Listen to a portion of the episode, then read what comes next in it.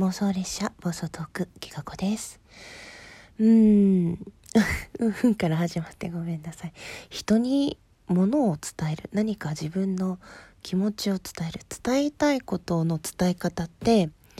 いろいろありますよね。直接会って話す電話で話すメールで話すまあそういう具体的なところから音楽にするとか絵に描くとか。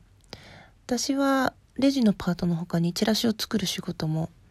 しているのでというかどちらかというとそちらがメインなのでチラシを作ってる時にもこう人の目線の動きとかどういうところでこう目を引けるかみたいのを考えて作ったりもするんですけどそれでもやっぱり100%は伝わらないよなっていうのが最近思うことでまあ100%伝えようっていうのはすごく傲慢なことなんだけど相手のことをもっと知りたい自分のことをもっと知ってほしいまあいろいろありますよねなんかこう自分が好きな人が困ってるとか落ち込んでるとかそういう時に自分は何をできるんだろうって最近すごく思います。うん、まあこうやってねアプリでいろんな人とつながることができてそういういろんな人のいろんなシーンに立ち会う立ち会うって言わないか見かける機会がすごく増えたから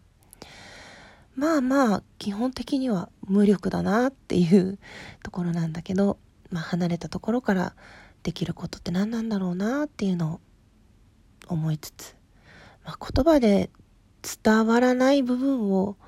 行動とか自分のできることで示していこうとも思ってるんですけど難しいですね。これはずっと悩んでいくんだろうなって思います。うん。つい最近もライブでこう自分が何か働きかけて相手からリアクションが欲しい不特定多数の人から何か反応が欲しいっていう時にどういう風にしたらいいんだろうってそういうところが自分は弱い気がするっていうのを話してたんですけど。うん。何か皆さんは人に対してものを伝える時とか意識してることありますか？あとは誰かからこうされて嬉しかったってことありますか？もしあれば教えてください。参考にさせていただきたいです。よろしくお願いします。きかこでした。